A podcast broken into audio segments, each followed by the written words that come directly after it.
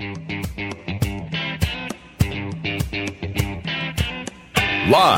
from the heartland and the crossroads of America, it's Tony Katz today. Anybody who wants to have hearings about January 6th, but didn't think it worthy of really questioning Ray Epps, wasn't serious about anything that happened on January 6th. If the objective was to go after the people who engaged a riot at the Capitol, here you have a guy on video repeatedly egging people on to the Capitol. We're going to go here. He did it the day before, he did the day of, and there's the video of him. I'm actually watching it. Dealing with police. When people were trying to break through the line, he was right there, front and center. He was right there. But yet somehow he was never actually a person of interest. Somehow nobody wanted to know what it is uh, that he thought or had to say or who he was connected to. He was a man of interest and then all of a sudden wasn't a man uh, of interest. Sorry. That's weird. Look, you can tell me that I'm just, you know, being conspiratorial all you want. All I'm telling you is it was the FBI who put his picture up. It was the FBI who said they were interested, and then they decided they had no interest. And then nobody had an interest. And then you've got, what was it, 60 Minutes or others putting him on TV. Oh, he's a poor victim, and Tucker Carlson's trying to destroy him. Well, now, as has been reported, he's been charged with a misdemeanor offense in connection with the Capitol riot. Tony Katz, Tony Katz today.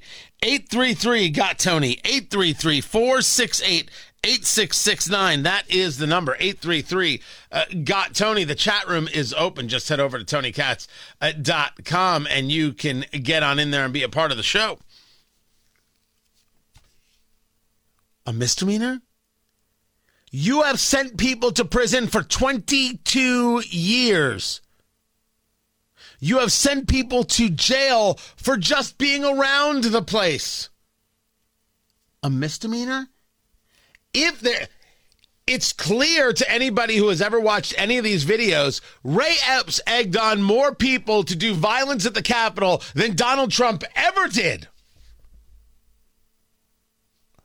Which is to say, uh, never. Trump never said people should be violent at the Capitol. Do I think he was bothered by what he saw? No, and that's my problem with him, but we'll leave that for another time. He never told anybody to be violent at the Capitol.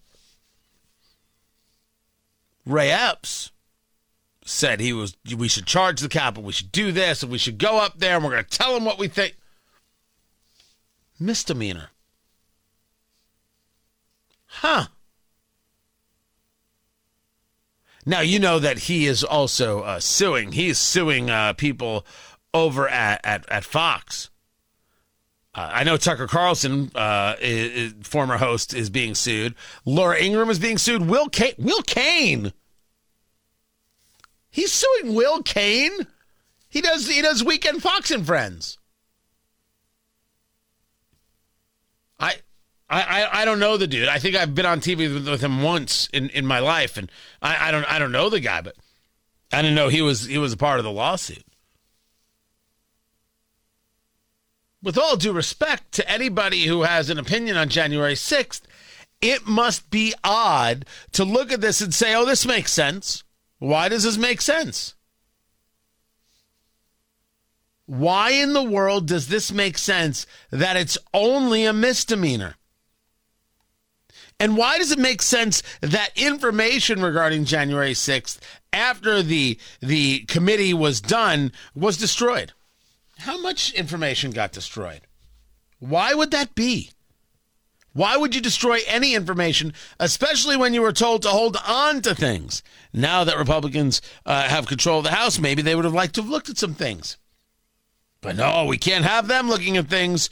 We simply will create a made for TV moment. We'll say what we want about January 6th, and out we'll go.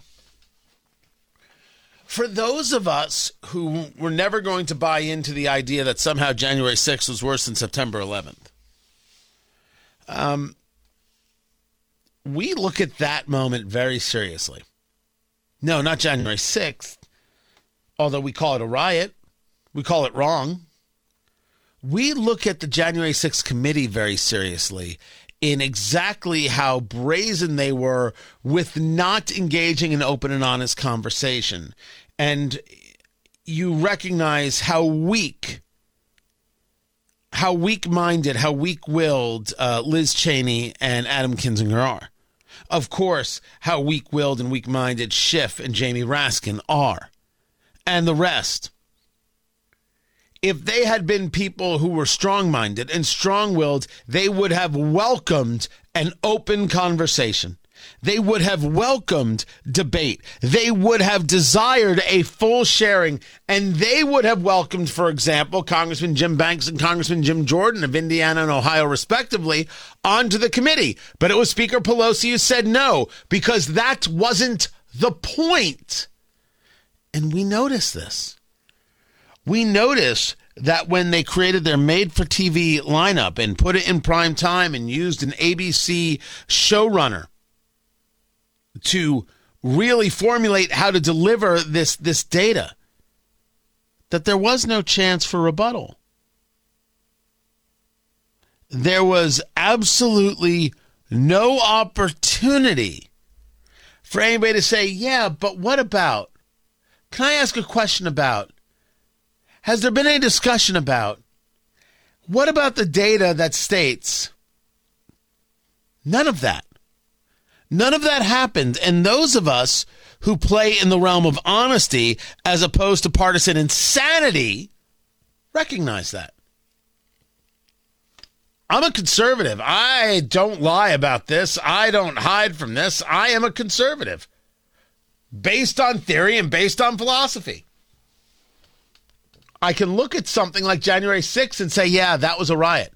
Just like I can look at what happened in Minneapolis when they set the town on fire and say, yep, that's a riot. And when I can take a look at the Chaz Chop in Seattle and say, yep, that was a riot. And I can take a look at everything that happened in Portland and all the lives that were destroyed and the people who were hurt and the cities that were destroyed and go, yep, that was a riot.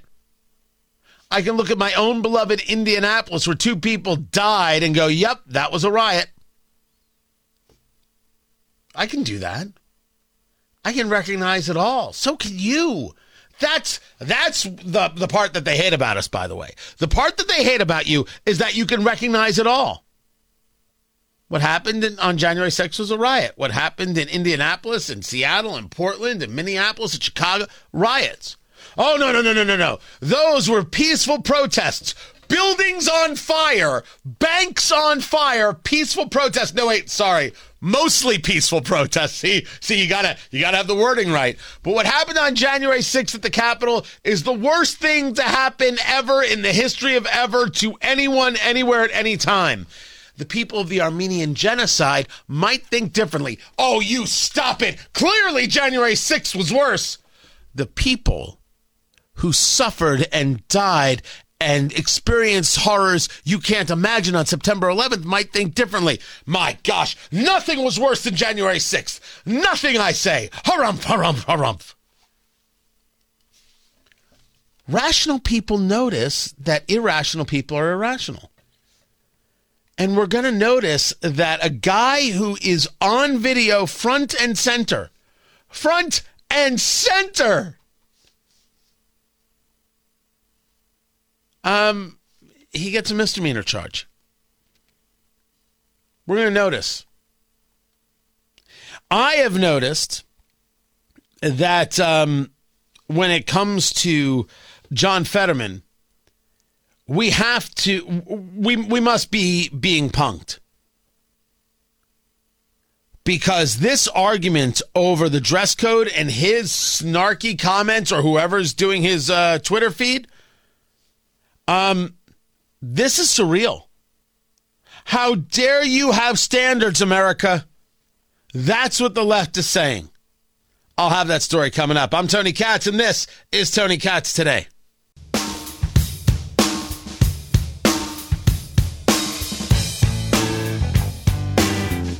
No such thing as parental rights. It's not recognized in law, it's not in the charter, doesn't exist. Children's rights, however, are recognized and have been for a very long time. I'm sorry. Who is this incel? And why am I supposed to pay attention to him? Tony Katz. Tony Katz today. It's some dude on TikTok um, who wants you to know that parents' rights don't exist. But check check this out. No such thing as parental rights. It's not recognized in law, it's not in the charter, doesn't exist. I'm sorry, charter? What do you what new age flight of fancy are you even talking about? Tony Katz. Tony Katz today. Find everything at tonykatz.com. The chat room is open. Feel free to jump on in, talk to me, tell me what's on your mind. What I love about these videos that Libs of TikTok exposes and others is that this this is like a this this dude's in a serious conversation like somehow it's real. Children's rights, however, are recognized and have been for a very long time. Parents have responsibility, which is recognized in the law, but no rights. If your child does not want to tell you something about them, that's your problem, not the government's, not the school system's. Maybe you should ask yourself why your child might not want to tell you whatever it is your conspiracy brain thinks that they should have to. Well, that's not a problem. A guy who believes that children are always honest with their parents, not recognizing that children keeping secrets from their parents could hurt the child. But then again, he doesn't care about hurting the child. The child should be seen as an equal to adults. Do you know how diseased this is? The only thing I, that gives me any solace is by looking at him. Uh, there's no way he's procreated. There's no way anybody said, yes, we should further your line. That didn't happen. It didn't, it didn't happen. Oh, don't get me, don't get me wrong. Somebody, somebody absolutely gave him a little bit of a, a love that he paid forty nine ninety five for. Sure. Sure, oh, absolutely. He belongs to some OnlyFans that are really specific. I'm not even judging. But there's no doubt that man hasn't made a baby. I think I made producer Jason laugh. I think I I think I heard it heard it in the distance. I guess I I don't I, I something something made him chuckle. That was an awesome take, Tony. This is not the only story out here. Uh, of course, we've been talking about the dress code and Fetterman. Um, I am amazed that Fetterman wants to engage this talk. You got Senator Chuck Schumer, who um, has changed the dress code in the Senate, and now I guess a hoodie and shorts are acceptable. But of course, it's not acceptable. It's absolutely not acceptable. A standard matters. And he goes, he's actually on TV. He goes on TV with Chris Hayes. He's clearly reading the question because he can't understand the question being asked to him. Um, let me let me start with the most important matter facing our country at this dire moment, which is the matter of the Senate dress code, uh, which has recently been recently been changed. Of course, of, of course, yes, yeah, no, of, of course. Um, I've heard about. I've heard that some people are upset about that, and the, the the right have been like losing their mind. You know, they're just like, oh my god, you know, dogs and cats are living together, and you know, like I said, aren't there more important things we should be talking about rather than if if I dress like a slob? Uh, yes, uh, Marjorie Taylor Greene said that Senate no longer enforcing a dress code for senators is to appease Fetterman is disgraceful. Dress code is one of society's standards that set etiquette and respect for institutions. Stop lowering the bar. Uh, what, what do you say to that? Well, you know, her platform, you know, really, she runs on more and more dingling, you know, picks, you know, on uh, in the the, me- the meetings uh, over in in uh, Congress. So again, uh, I I'm not really sure why she cares how I dress, uh, but you know, she really takes it a different way. I do not know what he was trying to say, and neither do you, and that's all right. trying to decipher what it is that Senator John Fetterman is trying to say at any time is, well, uh, incredibly difficult. Incredibly difficult. I'm not sure. Then again, I, I don't uh, actually know what this means either. Yeah, you know, like I, I, truly, I was, I was very proud of my colleagues, you know, because they're really about governance. That's what it is. And on the other, the, the House, uh, the, the whatever they call themselves, Team America or whatever they call themselves, I just like, hey, I just like bring your vote. You know, otherwise, you know, they need to go hump a different leg. Oh, sure.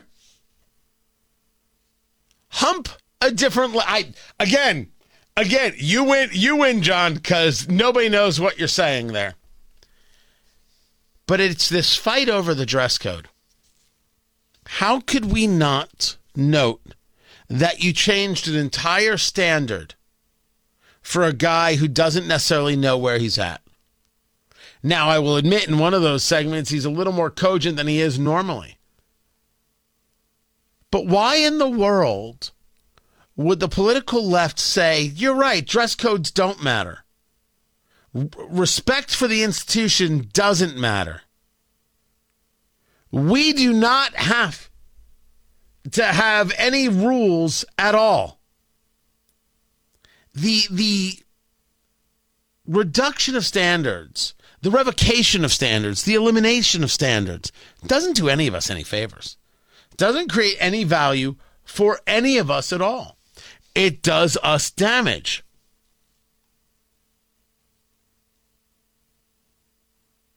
When Marjorie Taylor Greene, you know that that you heard Fetterman mention, the Senate no longer enforcing a dress code for senators to appease Fetterman is disgraceful. Dress code is one of society's standards that set etiquette and respect for our institutions. Stop lowering the bar. I'm sorry, you can like Mar- Marjorie Taylor Greene or hate her. It's, it's, it's a fine statement. It's a fine statement.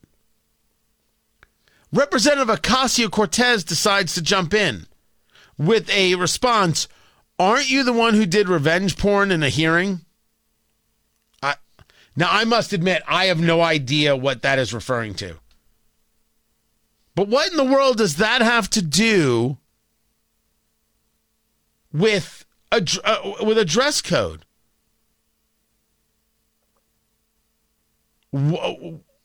I, I, I don't I don't understand why you would respond that way.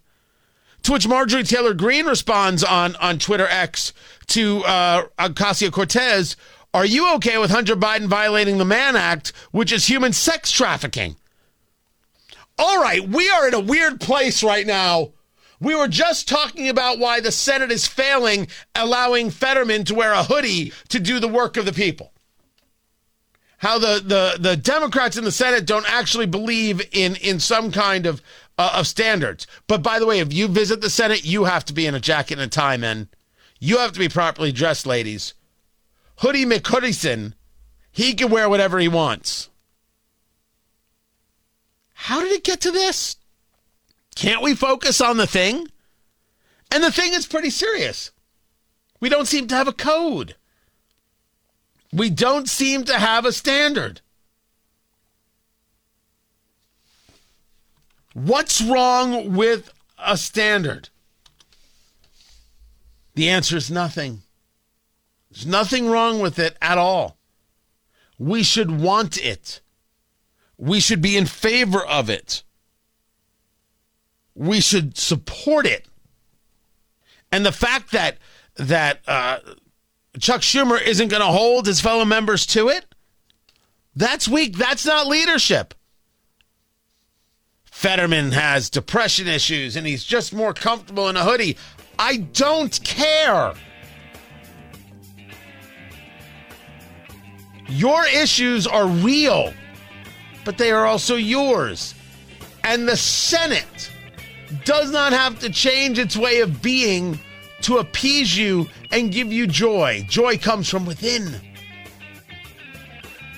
What does not give you joy is the real estate market. That story is coming up. I'm Tony Katz.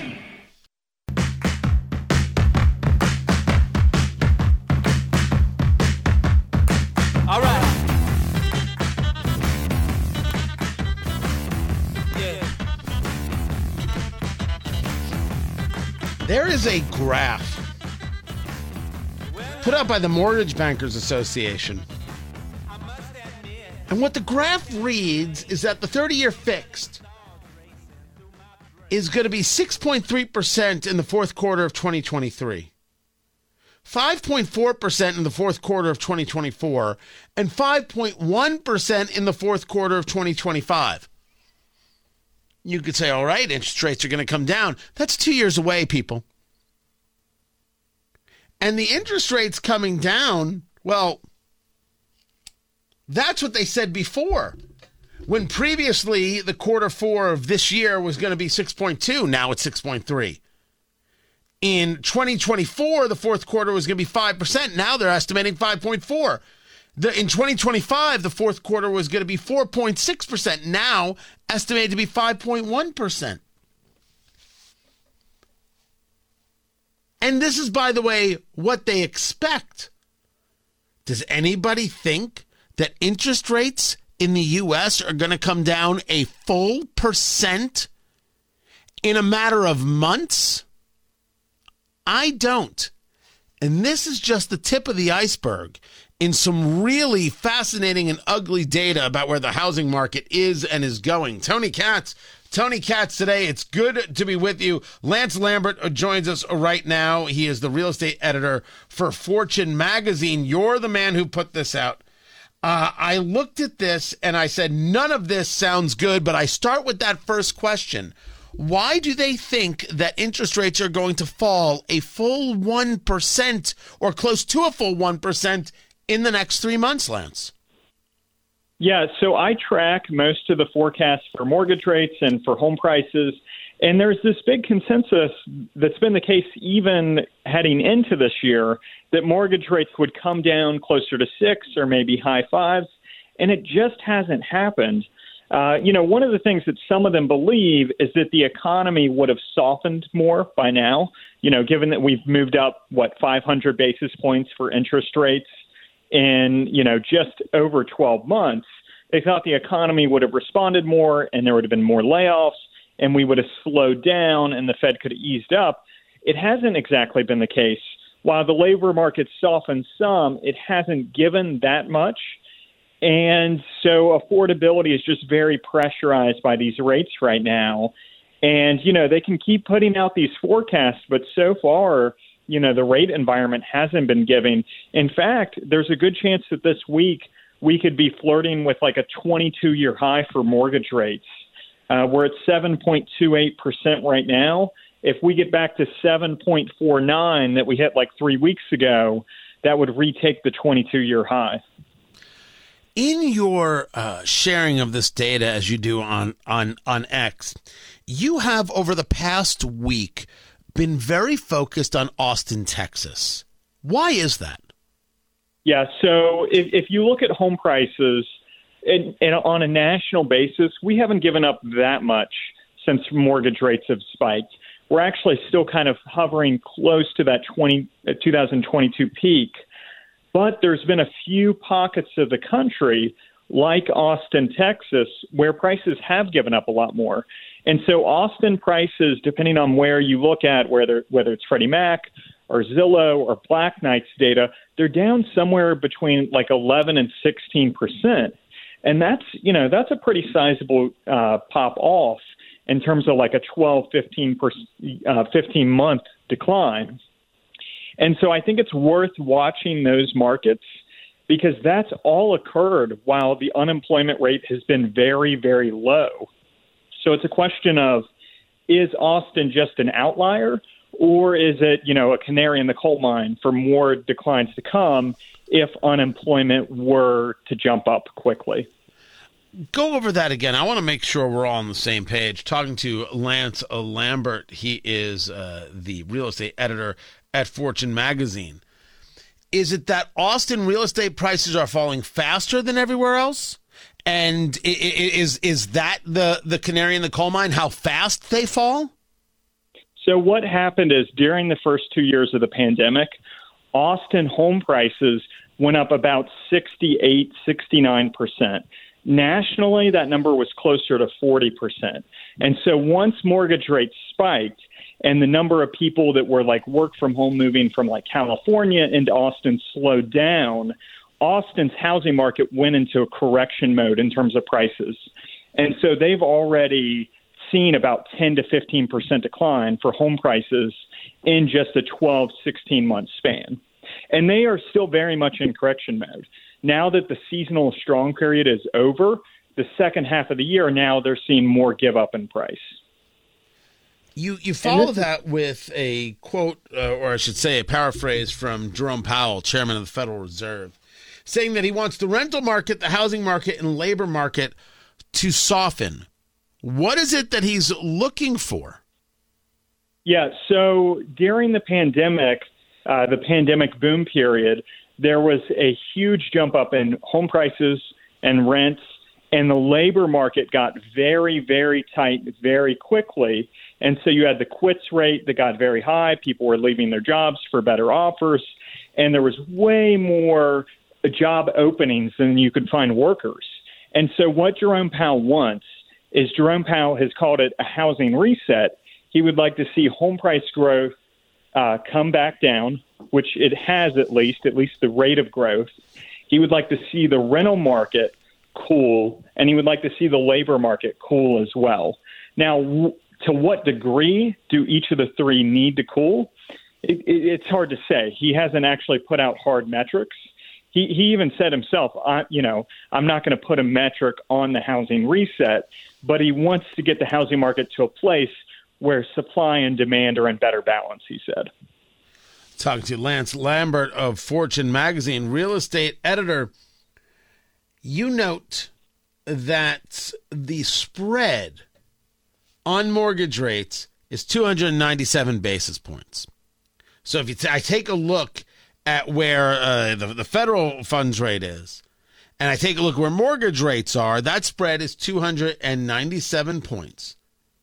And that would give us a 7.34% average 30 year fixed mortgage rate, which would be, as you were describing, that highest in 22 years. I don't think, I didn't check today, I don't think it got uh, that high. How does that spread actually work? And uh, as, as a follow up, what are the experts like you guys anticipating?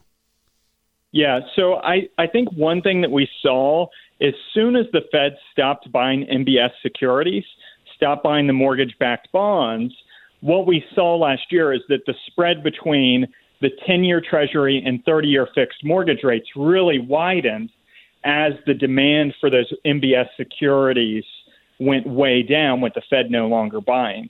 And since that point, that spread has been very, very sticky. And if it were to normalize today, even if the 10 year stayed where it is, mortgage rates could go back to like 5.9, 5.8%, is why so many people in the industry keep an eye on it. But we haven't seen any progress there. Uh, the only movement we've really seen in the spread this year was when like Silicon Valley Bank and a few of the other banks failed. The spread actually widened even more as banks were looking to put fewer of the MBS securities on their balance sheet. Uh, some economists I've talked to think that that spread could slowly start to come in if the Fed were to start cutting rates. Uh, but l- let's see. Right now, it's not. And this is just kind of the nature of the environment we're in, which is a very high spread and thus higher than expected mortgage rates. By the way, I'm I'm not that neither either one of us in, endorses them or anything like that. I'm just happen to be using Bankrate.com, and they say uh, at, at, for today the 30 year fixed is 7.55. Is that right? You, you know, each of the methodologies vary a little bit. But the truth is, all of these different averages are usually made on people with better uh, credit scores. So there are a lot of people getting like seven, eight, pushing eight percent out there. Uh, some of the people with better credit scores, of course, you know, lower in the sevens. But you know, there there's some rates out there pushing eights. That's an historically a fine number in the United States compared to the last 10 years criminally insane. Talking to Lance Lambert, real estate editor at, at Fortune magazine. I want to go back to the house price uh, conversation because we hear about the housing issues in the U.S. Specifically, that not only are housing prices staying up because inventories are are low and people aren't selling their houses and and we're, we're not seeing enough houses come to to market, but also rents are extremely high. Um, is there something that accounts for these two things taking place? Well, I, I think the thing to keep in mind is early in the pandemic what occurred was an elevated demand for space and for housing. Not only the people who were working remote, but an elevated demand for space because there were so many uh, like roommates who were decoupling, and there was so much money getting slushed around that it accelerated household formation. And so there ended up being about 2.5 million more household formations during the first two years of the pandemic than were expected that's a lot of need for housing. And and housing, you know, the supply of housing doesn't respond if demand surges in a short period of time. And so that surge in demand while supply stayed flat created an overheating both for house prices and for rents. And that's one of the reasons that this rate hiking cycle, the Fed didn't come in and, you know, start moving us up 25 basis points here here and then 25 basis points there. They were doing 75 basis points early, and we ended up seeing 500 basis point move up, which is the fastest rate hiking cycle in over four decades. And so that's why they came in with so much urgency because the labor market had gotten so tight so quickly and the housing market the same. And you know, you know that'll happen when you, you slush around that much money do that much quantitative easing while you also have these impacts on the supply side of the economy, like uh, you know auto production getting behind and things like that. So let's bring it back to how we started. The idea that the Mortgage Bankers Association expects the 30 year fixed to be 6.3% uh, at the end of, of quarter four 2023, just a couple of months uh, from, from now. Let's say if we were all betting people, that there's absolutely no way it's coming down to 6.3%. And let's say if we're talking about there are mortgages out there in the eights and people with good credit are still paying well into the sevens, let's say we're going to be in the high sixes. We're, we're just spitballing here, Lance. I'm holding you to nothing. This is not you saying it. This is me saying it. We're going to be at six and three quarter percent at the end of a quarter four 2023. And I don't think we'll be that low. But let's say we were that high above where the mortgage bankers thought we were going to be. What does that say to the market? What's the ripple effect there? If we were to stay higher, yeah, I, I think I think if we stayed higher, uh, let let's say we're closer to like six, nine, seven. I think it means that the labor market probably has uh, stayed firm. Like the unemployment rate hasn't ticked up quickly, and we're kind of in this place where the Fed is still in the position they are today. Actually, the bigger concern would be if the Mortgage Bankers Association is right. If we move down to like six three as fast as they as they think, or five four for later next year, that could be because we ended up seeing a really fast uh, break in the labor market with unemployment moving up. So it's one of those things like be careful what you wish for. Getting mortgage rates down really quick in a really short period of time could mean some darker things have happened in the economy and the and labor you, market. You, you in, on your feed, you had discussed that there was some group out there that expected 2025 mortgage rates would get to 4%. And your argument was exactly that. Be careful what you wish for because that could mean something cataclysmic. Correct? Yeah, I, I, you, you don't want to wish for a 4% flat uh, mortgage rate by 2025, which would mean in parts of the year it's getting into a three handle because in that scenario, the the economy probably took a really dark turn.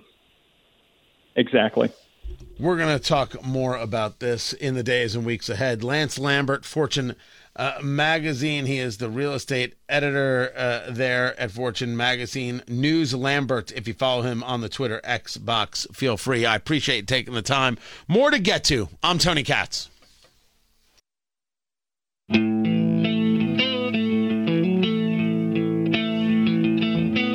Let's start with what you and everyone here knows. The climate crisis is a threat to us as a species and this planet that God gave us to live on.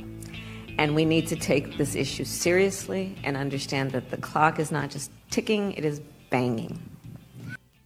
Well, I, I, I didn't know it was such a threat.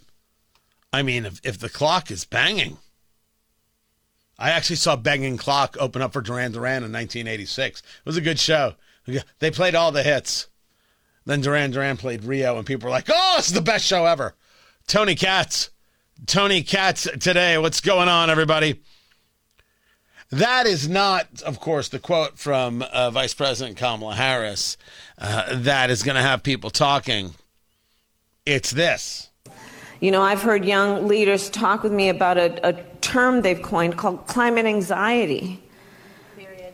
Period. Right? Which is fear of, of, of the future and the unknown, of whether it makes sense for you to even think about having children, whether it makes sense for you to think about aspiring to buy a home, because yep. what will this climate be? with, with all due respect, if you are questioning whether to have children because of climate, you need to seek help. If you're thinking of not having children because you're seeing what people like Kamala Harris are doing to the country, I understand you. Don't get me wrong. In both cases, this is a serious issue. And there seems to be this very radical push. Oh, don't have kids. Oh, kids are ridiculous. Children, they'll steal your youth. Children, they'll keep you from happiness. You can't be your true, authentic self if you're having children. A real, aggressive, progressive push against the family, which, if you've paid any attention to progressivism, named Marxism, makes perfect sense because, of course, they're opposed to the family. Look at all the work they go to to try and break up the family now, keep children away uh, from from uh, parents, and and not let have parents have a say in what's going on in their kids' education. Right? You see it constantly. So, this isn't surprising, but we need to get into this. What is happening? What is actually happening in society. Why aren't people coming together to have children? What does it mean? What does the future hold? And the answer is it ain't good. I'll dig in. I promise. What's going on with Russell Brand? And what happened to innocent until proven guilty? I'm Tony Katz.